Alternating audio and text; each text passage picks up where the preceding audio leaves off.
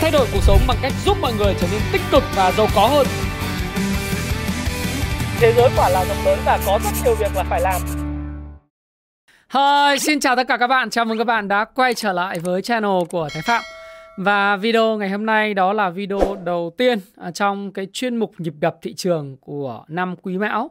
Trước tiên thì Thái Phạm à, xin thay mặt cho tập thể Happy Life cùng đội ngũ ở kênh Thái Phạm xin gửi lời chúc sức khỏe và lời chào tốt đẹp nhất đến tất cả những cái khán giả của kênh Thái Phạm.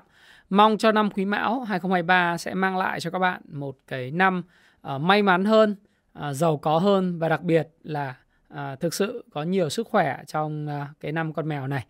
Và chúng ta đến với lại cái nhịp đập thị trường của tuần mới. Thì nhịp đập thị trường của tuần này uh, có một cái chủ đề mà tôi muốn đưa ra một cái theme đó là liệu thị trường sẽ tiếp tục thu hút cái dòng tiền à, nhập cuộc trong cái sau cái Tết Nguyên đán hay không? Khi mà chúng ta thấy uh, thị trường thế giới, thị trường Mỹ, thị trường Đức, uh, từ thị trường Đức, thị trường Anh cho đến uh, thị trường Mỹ liên tục có những sự cải thiện và những cái tín hiệu về chỉ báo kinh tế vĩ mô, đặc biệt về lạm phát, uh, lõi của Mỹ cũng đã có những cái sự sụt giảm và đánh dấu rằng lạm phát đã ở cái mức đỉnh thì thị trường chứng khoán Việt Nam thì thường đi sau liệu sẽ có một cái sự nhập cuộc của dòng tiền mới. Trong cái bối cảnh là thị trường cũng có những diễn biến tích cực à, trong suốt à, khoảng 2 đến 3 tuần trước Tết Nguyên đán và một cái phiên à, tất nhiên có một cái phiên chốt lời rồi ngày đầu năm. Nhưng mà à, thị trường sẽ thu hút được dòng tiền mới hay không? Và liệu cái ngưỡng cản 1.100 à, khoảng 60 mấy điểm đó, 6x điểm nó là cái ngưỡng à, rung lắc quan trọng hay là thị trường sẽ phản ứng ra sao trước ngưỡng cản đó? Và có một cái tuyên bố trách nhiệm đầu cái video thì các bạn đã xem và đọc và những người nào theo dõi Thái Phạm một thời gian dài thì các bạn đều biết rằng là các cái quan điểm, cái ý kiến chia sẻ của Thái Phạm đó là ý kiến mang tính chất cá nhân và các bạn hãy tham khảo và chịu trách nhiệm quyết định à, của mình bạn nhé. Ok. Đối với lại thị trường chứng khoán Mỹ thì à, chúng ta thấy rằng là cái quan trọng nhất là thị trường chứng khoán Mỹ đã có một cái đà phục hồi nhờ các cái cổ phiếu ngành công nghệ. Nếu nhìn vào trong cái phần mà của à, cái nhịp đập thị trường ấy thì chúng ta sẽ thấy rằng là đây chúng ta thấy à, tôi sẽ refresh lại một chút. Là cái phần à, ở đây là đây thị trường chứng khoán chỉ số quốc tế thì các bạn thấy là thị trường chứng khoán Mỹ. Nếu chúng ta nhìn chỉ số Dow Jones á, thì à, chúng ta thấy rằng là chỉ số Dow Jones vẫn đang đi ngang. Có thể đợt đi ngang này của của Dow Jones thì uh, chúng ta cũng sẽ thấy rằng là có những cái ngưỡng cản ở vùng 34.135 điểm nó là những ngưỡng cản rất mạnh. Và thị trường cần phải có một thời gian để tích lũy về uh, tôi nghĩ là về năng lượng. Uh, tôi ờ, hấp thu những cái uh, nguồn cung bị kẹt ở cái vùng 34.500 điểm này một thời gian. Có thể nếu cùng với lại sự hồi phục của các cái cổ phiếu ngành công nghệ thì Dow Jones có thể sẽ tìm đến cái mức cản tiếp theo đó là khoảng 35.300 điểm. Riêng đối với lại cổ phiếu của các ngành công nghệ à, những cái công ty tư nhân hàng đầu của nước Mỹ thì các bạn nhìn thấy là có một sự phục hồi. Tất nhiên đến thời điểm này nó cũng có sự rung lắc bởi vì cái ngưỡng cản 4.088 điểm ngưỡng cản khá là cứng. Còn đối với lại thị trường à, à, công nghệ là các cái cổ phiếu trên sàn Nasdaq ấy thì các bạn sẽ thấy rằng là cái ờ, các cái cổ phiếu trên sàn Nasdaq đã có một sự phục hồi và sự phục hồi này có lẽ à, sẽ còn tiếp tục kéo dài sẽ còn kéo dài nhờ sự phục hồi của các cái cổ phiếu công nghệ hàng đầu hiện nay đang uptrend như là Netflix rồi các bạn cũng thấy Tesla cũng đã có sự phục hồi này Apple, Amazon thì nó và Microsoft thì nó cũng uh, cũng có sự phục hồi nhất định. Uh, túm lại thì khi mà cái lạm phát đạt đỉnh và trên cái con đường đi xuống thì những cái cổ phiếu công nghệ sẽ là những cổ phiếu mà hưởng lợi nhiều nhất. Thì chúng ta cũng thấy rằng là Nasdaq cũng đã thể hiện được điều đó khi mà liên tiếp trên biểu đồ ngày lập ba cái đáy và đã test thành công ba cái đáy này. Thì dĩ nhiên là một quá trình uh, phục hồi của các cổ phiếu công nghệ thì nó không phải là một cái con đường thẳng. Phục hồi ngay lập tức lên 13.240 uh, 200 điểm mà nó sẽ là nó không phải là một cái một cái chuyến tàu đi thẳng. Luôn luôn là một cái cái sự gập ghềnh Đấy, thì chúng ta cũng nhìn thấy là rất là rõ. Và cái đà phục hồi này thì nó được hỗ trợ rất là lớn bởi cái kỳ vọng ờ, hiện nay thì nó không chỉ là kỳ vọng nữa mà chúng ta đã từng nói rằng là cái lạm phát của Mỹ nó đã đạt đỉnh rồi và đặc biệt là khi mà cái số liệu về cái chỉ số giá lõi PCE của Mỹ đó qua từng năm thì hiện tại cái ngày ờ, mà issues cái này là ngày 27 tháng 1 năm 2023 thì trên thực tế là cái lạm phát lõi của Mỹ đã giảm xuống mức là 4,4%. Cái mức này nó giảm so với cái mức đỉnh à, được ờ, lập được được ờ, thấy vào khoảng tháng 9 đấy, tháng tháng 10 ờ, là khoảng ờ, 5,2% và trước đó là vào khoảng tháng đầu năm đó, thì các bạn nhìn thấy rằng là đây là một trong những cái chỉ báo ưa thích của Fed. Cái chỉ báo này được Fed sử dụng để mà điều tiết cái lãi suất của Hoa Kỳ thì với cái việc mà chỉ số giá lõi của Mỹ giảm xuống còn 4,4% vào tháng 1 và khả năng sẽ tiếp tục giảm xuống mức gần 4% trong cái tháng uh, xin lỗi các bạn, chỉ số lạm phát lõi của Mỹ giảm là 4,4% trong tháng 12 uh, ờ, và chúng ta cũng sẽ nhìn thấy à, xin lỗi các bạn tháng 1 chứ. Trong tháng 2 thì nó sẽ giảm tiếp về khoảng 4% thì các bạn sẽ có kỳ vọng rằng là Fed sẽ chỉ tăng cái lãi suất vào cái ngày mùng 1 tháng 2 năm 2023 là vào khoảng là 0,25%. Và cái mức kỳ vọng này nó sẽ tiếp tục được uh, gọi là ờ, diễn tiến vào cái kỳ họp vào ngày 22 tháng 3 năm 2023. Có nghĩa là trong cái quý 1 năm 2023 này thì ờ, tất cả thị trường đến thời điểm này trên 84% mọi người đều kỳ vọng rằng là ờ, Mỹ và Cục Dự trữ Liên bang Mỹ sẽ tăng lãi suất vào khoảng 0,25% cho lần họp tháng 2 và lần, lần họp tháng 3. Như vậy thì với cái việc mà lãi suất của Fed đang tăng lên và dự kiến đến tháng 3 năm 2023 là 4,75 và 5%. Và sau đó thì chúng ta sẽ nhìn thấy là cái lạm phát lõi của Mỹ giảm xuống thì có thể nói rằng là cái phần này à, chúng ta sẽ sẽ chứng kiến thấy à, là đến ngưỡng mà Fed có thể sẽ tạm dừng nâng lãi suất trong một thời gian có thể là 6 tháng để trông ngóng thị trường sẽ phản ứng và các doanh nghiệp thích nghi như thế nào. À, tương tự như vậy thì các bạn cũng thấy rằng là ở châu Âu như tôi đã hay chia sẻ với các bạn ấy, à, việc mà Mỹ có khả năng suy thoái là cao nhưng gần gần như sẽ hạ cánh mềm. Còn châu Âu thì có khả năng suy thoái lớn hơn và ECB được kỳ vọng là sẽ tăng lãi suất là 0,5% trong ít nhất hai phiên họp tới vào giữa tháng 12 và trong tháng 3. Và gần như là Âu Châu ờ, Europe sẽ đi theo cái cách tăng lãi suất của Fed nhưng với cái cường độ mạnh hơn. Đấy.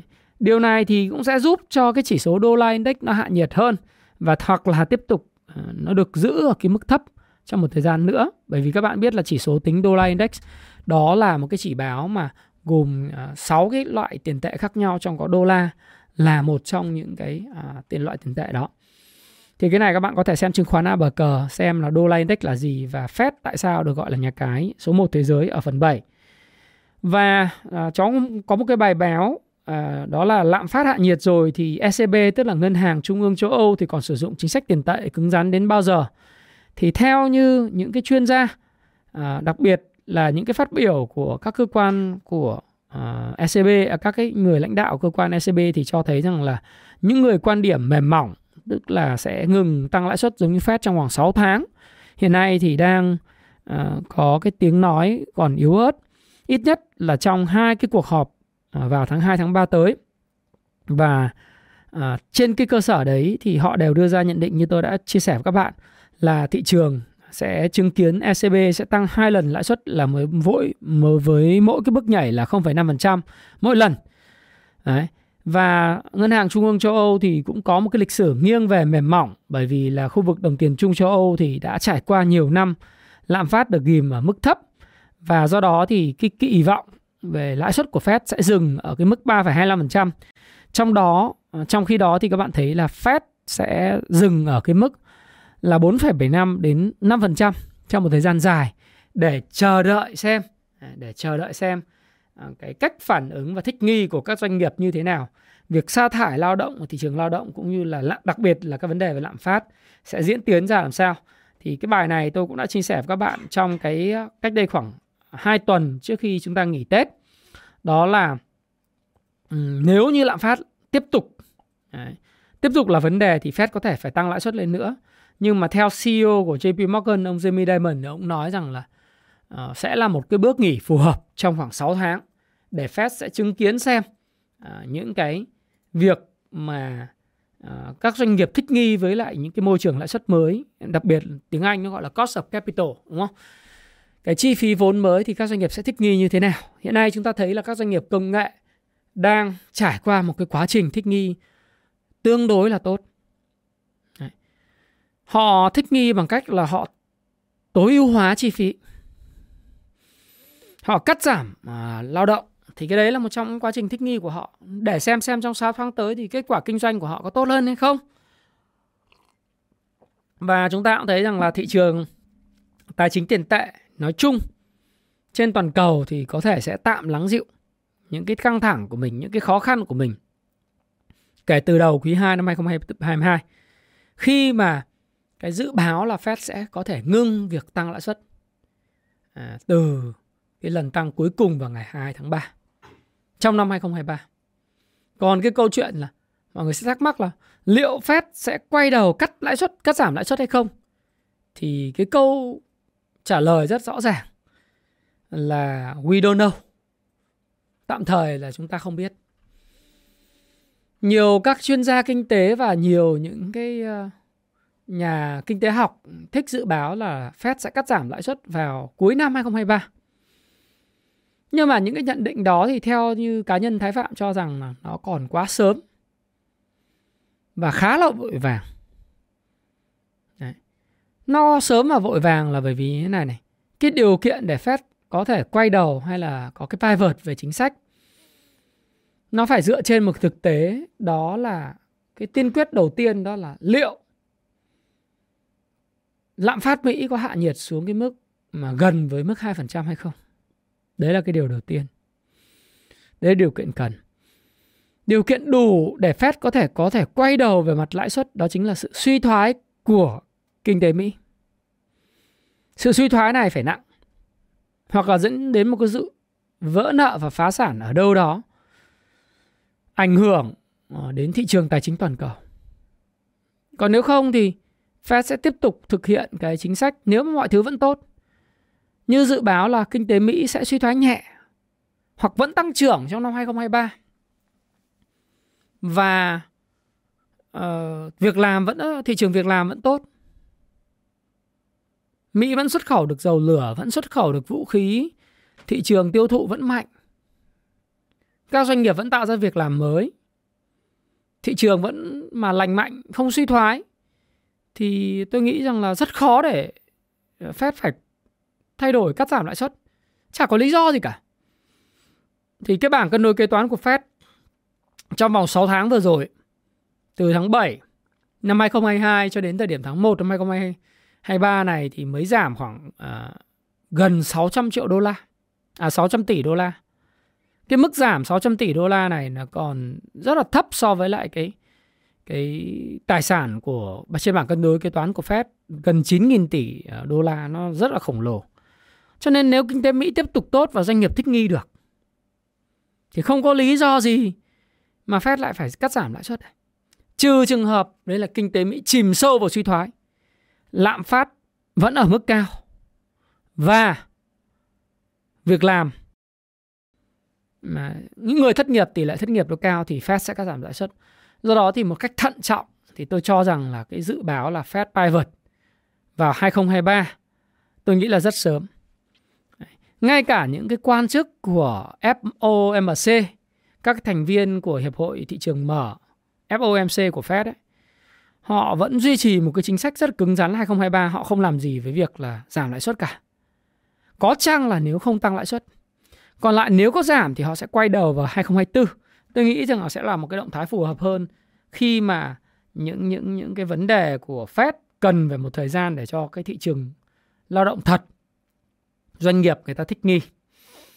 Và việc dừng trong vòng 6 tháng giống như CEO của Jimmy Diamond và những cái quan chức của Fed theo tôi là một cái sự phù hợp. Và tôi cho rằng là ở yếu tố về macro, những yếu tố về vĩ mô đấy, thì những khó khăn của thị trường tài chính tiền tệ toàn cầu, đặc biệt là cái sức mạnh của đồng đô la vân vân có thể sẽ lắng dịu kể từ đầu quý 2 năm 2023. Đấy. Và chúng ta cũng nhìn thấy uh, về cơ bản chẳng hạn như đối với lại giá dầu đi, giá dầu Brent uh, thì uh, thêm một cái yếu tố về hàng hóa thì các bạn có thấy là mặc dù nó vẫn đang ở trong downtrend nhưng mà giá dầu Brent đã có được hai test được hai cái đáy khá là thành công và có thể như tôi nhận định nó sẽ test lại nó nó dù còn choppy biến động và nó có thể dự kiến là test lại cái mốc 82 và 84 đô la à, trước khi có một cái xu hướng mới. Còn ở trong nước thì chúng ta cũng sẽ kỳ vọng là sau kỳ nghỉ Tết Nguyên đán trong cái kỳ điều hành vào ngày mùng 1 tháng 2 tới thì khả năng cao là giá xăng à, có thể sẽ tiếp tục tăng vọt nếu chúng ta không sử dụng cái quỹ bình ổn. Còn trong cái thị trường tiền điện tử đây, à, tiền điện tử thì các bạn sẽ thấy rằng là à, đây chúng ta nhìn giá vàng trước hay gold ha. À, chúng ta xem gold đi. Gold. Gold USD thì các bạn thấy là giá vàng thì đã có một cái đợt tăng sau khi test ba đáy thành công, các bạn nhìn thấy không? Nó có một đợt tăng. Thì cái đợt tăng hiện nay của giá vàng đang bị thử thách rất là lớn à, giá vàng đang được à, dừng ở cái mức là ờ, à, 1.927 đô la một ounce. Tôi vẫn tin rằng là đây là một cái đà tăng mạnh. Dù trong ngắn hạn, à, có thể trong vòng 3 đến 4 tuần nữa thì giá vàng sẽ cần một thời gian để cần consolidate và tích lũy. À, gọi như là tích lũy lại để mà hấp thu những cái lực uh, chốt lời. Bởi vì cái vùng này cũng là cái vùng mà nếu các bạn nhìn theo đồ thị tuần ý, thì các bạn cũng nhìn thấy đây đây là một cái vùng mà cản rất là mạnh của giá vàng. Cái vùng mà 1930 cho đến khoảng độ tầm 1986 là một cái vùng cản khá là mạnh của giá vàng. Nhưng chúng ta hoàn toàn thấy uh, trong một cái uh, trong một một một cái uh, cái cái góc nhìn dài hạn về thị trường vàng tôi cũng chia sẻ với bạn thì từ năm 2011 đến giờ khi giá vàng test uh, thành công ở cái mức 1900 À, 1920 đô. Sau đó thì nó phải mất đến khoảng tầm 9 năm nó mới đạt được cái mốc 1920 đô này à, là năm 2020. Thì đến thời điểm này chúng ta đã nhìn thấy 3 tháng tăng liên tiếp của giá vàng. Và nếu cái đà tăng này tiếp tục và được tích lũy trong vòng một thời gian thì giá vàng hoàn toàn có khả năng vượt qua cái đỉnh cũ mọi thời đại của nó vào khoảng là 2077 à, đô la một à, ounce cũng không biết lý do tại sao nó có thể vượt cái này, nhưng mà đồ thị cho chúng ta thấy rằng là cái xác suất, tất cả, tất nhiên mọi thứ thì không có gì là chắc chắn hoàn toàn những cái xác suất giá vàng có khả năng vượt cái mốc khoảng tiến tới mốc 2.000 đô là cao, vượt qua mốc đấy là cao. Những lý do về địa chính trị hay lý do về ngân hàng trung ương toàn cầu, những ngân hàng lớn mua vàng hay là cái gì thì tôi không biết. Nhưng rõ ràng là nhìn đồ thị thì có thể thấy được là giá vàng đang trong cái uptrend để có thể gia tăng. Đấy. À, còn ờ, tôi sẽ nói về câu chuyện là có nên mua ờ, vàng vào ngày thần tài, lễ thần tài hay không chút xíu sẽ nói sau. Còn Bitcoin thì các bạn cũng nhìn thấy là Bitcoin và một số đồng tiền điện tử uh, chính khác. Đây là cái phần mềm Kung Fu Stop Pro. Tôi có thể coi được cả tiền điện tử, vàng, rồi đồ, dầu, các chỉ số chứng khoán chính, rồi chỉ số chứng khoán Việt Nam. Tí nữa tôi sẽ show cho bạn. Thì các bạn thấy rằng là À, Bitcoin cũng được hưởng lợi từ việc giảm giá của đồng đô la và việc mà Fed uh, đã nhiều khả năng sẽ ngưng cái việc tăng lãi suất từ đầu quý 2 năm 2022 và Bitcoin đã có một sự bứt ướt phá. Lúc tôi thì tôi nghĩ rằng nếu như mà Bitcoin mà bị giảm xuống cái mức 15.000 đô này sẽ rất là nguy hiểm nhưng không ngờ thì nó lại có một cái sự bứt phá rất là tốt nhé. Từ cái vùng là từ ngày mùng 9 tháng 1 thì trong đầu tháng thì Bitcoin đã bứt phá từ 17.000 đô lên 23.000 đô, 23.200 đô. Và ở cái vùng này thì các bạn sẽ thấy rằng là cái sự cản, các cái cản của Bitcoin khá là mạnh. Nó sẽ cần một thời gian để tích lũy cái năng lượng và hấp thu những cái lực chốt lời ngắn hạn trước khi có thể có những cái biến động khác. Uh, Ethereum, đồng Ether cũng như vậy. Đồng ờ, Binance thì uh, choppy hơn rất là nhiều. Rồi XRP cũng thế, vân vân, đồng Sol Đấy, rồi một số các đồng à, đây là một số các đồng chính các bạn có thể coi. Còn đối với thị trường chứng khoán Việt Nam thì như thế nào? À, liệu có nên à, à, tôi có hỏi các bạn là trước Tết là chúng ta có nên mua tích trữ cổ phiếu và hy vọng ngày đầu năm sẽ có cổ phiếu được lì xì kéo bởi tay to thì nó đã diễn ra rồi. Đấy các bạn nhìn ngày đầu năm của chúng ta đây à, VN Index. À, chúng ta thấy rằng là VN Index thì đã có được à, những cái à, ngày đầu năm khai trương lúc đầu tăng khá là mạnh đúng không? Trên 1,3% nhưng mà bây giờ bắt đầu nó chạm những cái ngưỡng cản. Thì bắt đầu cái ngưỡng cản nó sẽ có tới là khoảng từ 1.600 à 1.160 mấy điểm đấy. Đấy là sẽ ngưỡng cản rất là lớn. Để liệu là VN Index sẽ tiếp tục có cái đà tăng hay không hay là gặp cái cản này cần rung lắc thì chúng ta cần phải làm gì? Nước ngoài thì hiện nay vẫn là cái trụ đỡ lớn. Nếu mà chúng ta xem cái trên của Kung Fu Stop Pro thì chúng ta thấy là trong 5 ngày vừa rồi nước ngoài đã mua 3.000 tỷ. Trong một tháng vừa rồi thì nước ngoài mua là vào khoảng gần 5.000 tỷ. Trong ờ, ngày khai trương đầu xuân thì nước ngoài mua vào khoảng là 500 tỷ. Đúng lại nước ngoài vẫn là cái trụ đỡ của VN Index và các cái ngưỡng cản 1106x đang gần tới thì rung lắc chắc chắn sẽ xảy ra chúng ta cần phải làm gì chúng ta có thể quyền kỳ vọng là dòng tiền sẽ đổ vào thị trường sau Tết à, tôi nghĩ là một cái xu hướng đây cũng khá là đáng lưu ý à, đặc biệt khi mà các bạn nhìn vào trong các cái à, khối lượng của VN-Index kể từ lúc mà nó có cái dấu hiệu là ừ, trước khi nghỉ Tết nó có dấu hiệu thì VN-Index đã có một cái nhịp tăng khá là tốt Đấy, đúng không? Đồng thời là trong cái video là đầu tư gì để kiếm tiền năm 2023 thì tôi vẫn tin rằng là à, đầu tư vào chứng khoán à, năm nay thì có thể sẽ bớt rủi ro hơn so với lại năm 2022, đặc biệt vào thời điểm tháng 4, tháng 5 2022 cũng như vào thời điểm tháng 9 và tháng 11 năm 2022 bởi vì những cái đổ vỡ mang tính chất hệ thống đặc biệt về niềm tin thì năm nay nó sẽ là một cái năm mà đỡ hơn rất là nhiều. Đấy là như thế. À, chúng ta cũng thấy rằng là thị trường à, khi mà cái gì tăng giá thì sẽ thu hút dòng tiền và nói chung là khi mà một cái thị trường tăng giá thì sẽ thu hút dòng tiền nóng đổ vào Đấy, nó là như thế và tôi vẫn duy trì quan điểm là 870 900 có thể là cái đáy dài hạn của VN Index và tuy vậy thì các bạn cũng cần phải lưu ý một điều. À, ở đây là chúng ta nhìn các cái chỉ báo tâm lý của thị trường ấy. Thì à, thứ nhất là về mặt chỉ số PE của thị trường hiện tại à, kết thúc vào tuần trước thì PE nó đã nếu mà chúng ta nhìn PE của VN Index nó đã rơi vào khoảng là 10 11,7 à, rồi, 11,7 và chỉ chỉ báo tham lam của thị trường đã mức 94. Nếu mà chúng ta nhìn theo các mốc thời gian đây trên ờ, biểu đồ của Kung Fu Stop Pro ấy, thì chúng ta thấy là chỉ báo tâm lý của thị trường đã vượt đến mức rất cao. Đây là cái mốc khá là cần phải thận trọng trong trong trong trong ngắn hạn. Và nếu mà chúng ta nhìn vào nguyên một tuần vừa rồi ờ, 5 ngày giao dịch gần đây nhất thì ngân hàng đã tăng 6%, chứng khoán tăng mạnh nhất là gần 8%, thép tăng 8,2 bất động sản thì, thì tăng 4,77%. Nếu tính chung trong một tháng vừa rồi thì các bạn thấy rằng là một tháng vừa rồi thì cái thanh khoản sụt giảm nhưng mà ngân hàng này, thép này, chứng khoán này, dầu khí này, khu công nghiệp, à, các cái cổ phiếu theo đầu tư công là những cái cái dòng tăng trưởng mạnh nhất à, các cái nhóm ngành thì chúng ta thấy là trải đều tăng đều thị trường và sự hồi phục từ mid cap blue chip đến penny Đấy. nếu trong một trong một một tuần vừa rồi thì chúng ta thấy rằng là penny và midcap à, đã tăng mạnh hơn so với blue chip.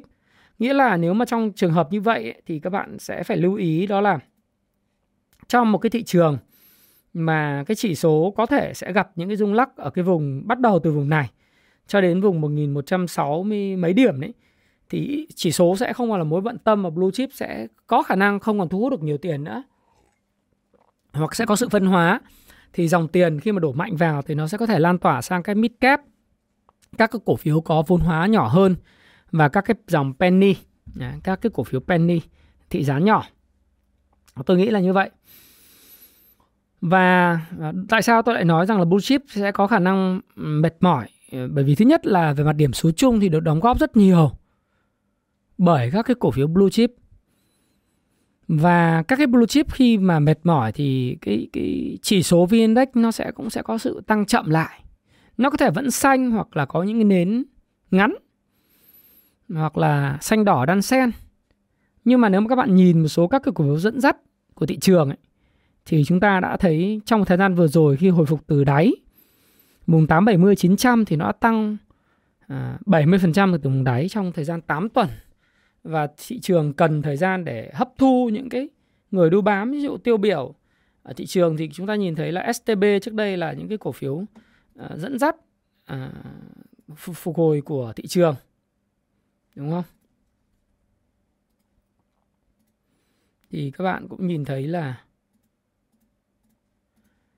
đây STB đây, dẫn dắt, nó tăng 90% kể từ vùng đáy thì nó nó gặp cái cản rất là lớn ở cái vùng là 25.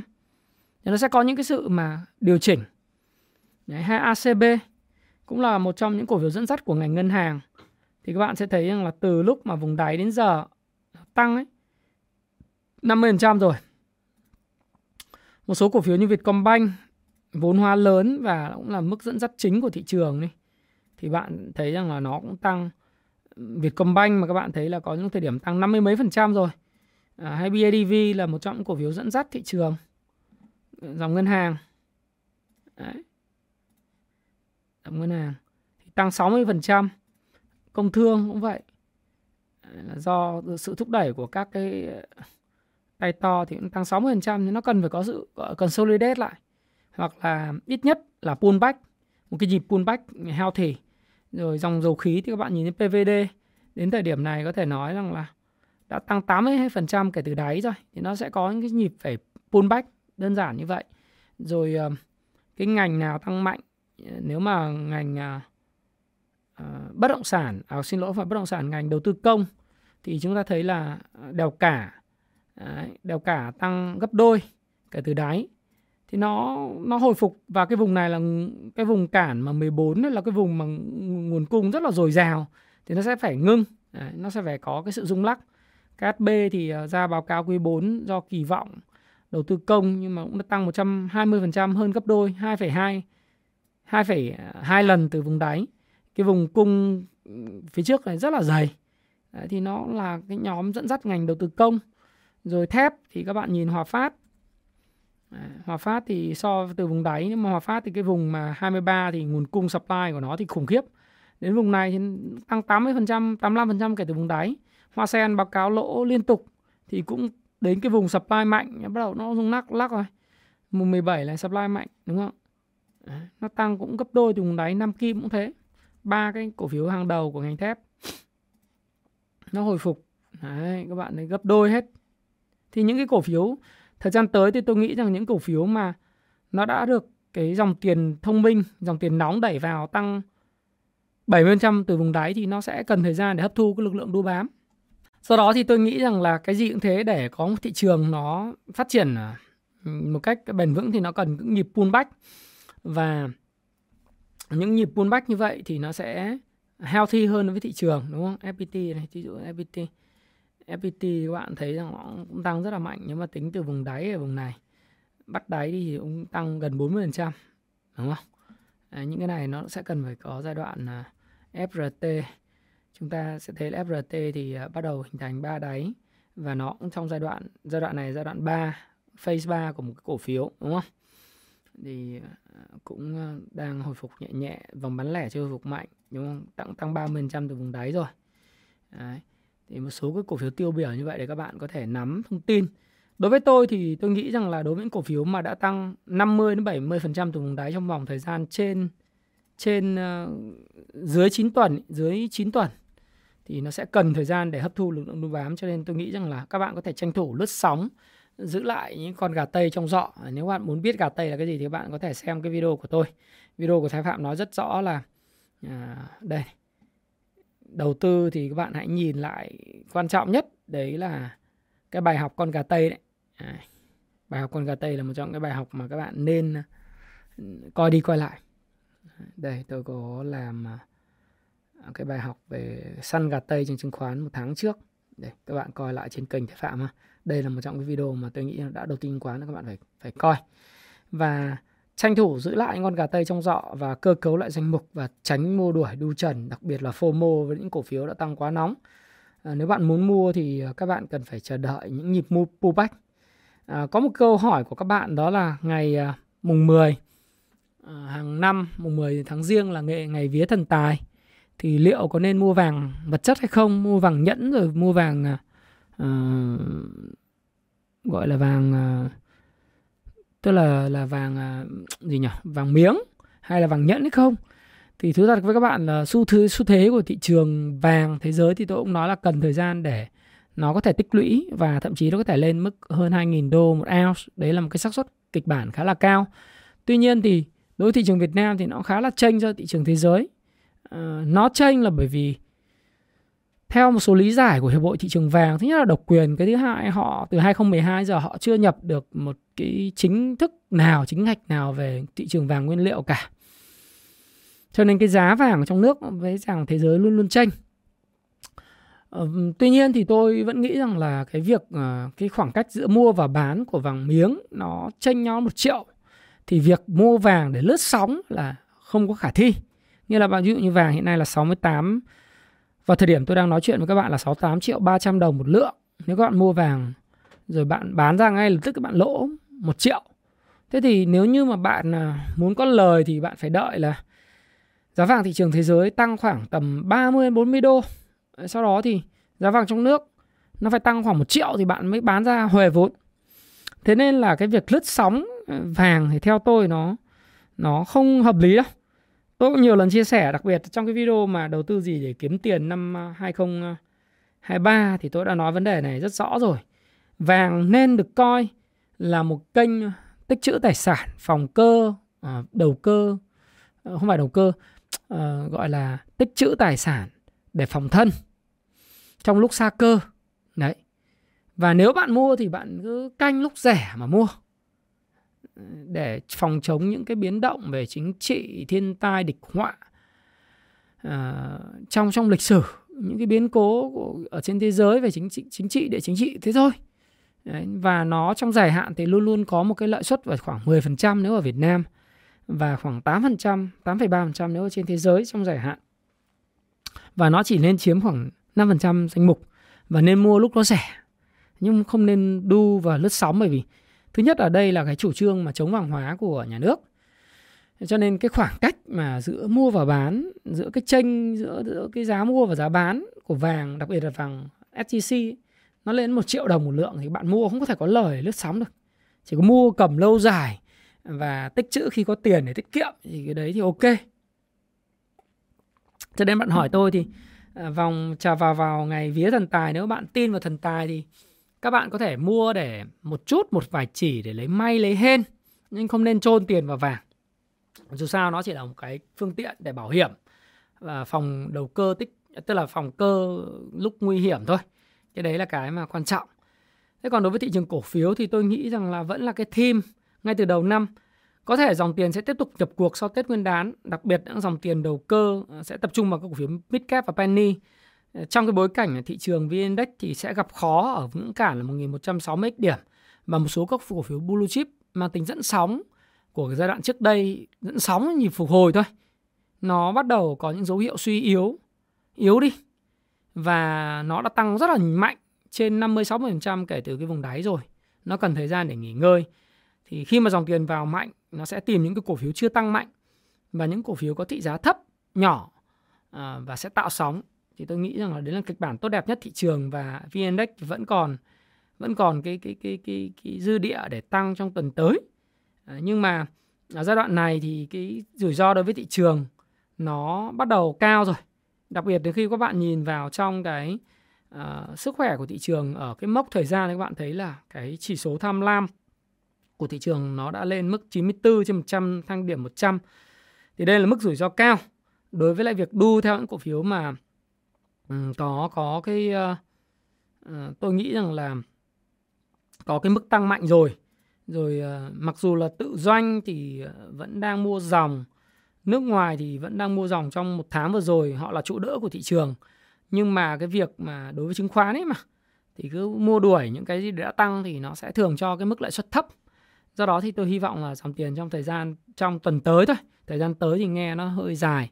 Trong tuần tới thì có thể nó tiếp tục nó sẽ vẫn nhập cuộc, gia tăng và nó sẽ lan tỏa sau các dòng mid cap và penny nhiều hơn à, và sẽ đợi xem các cái cổ phiếu blue chip sẽ tích lũy như thế nào.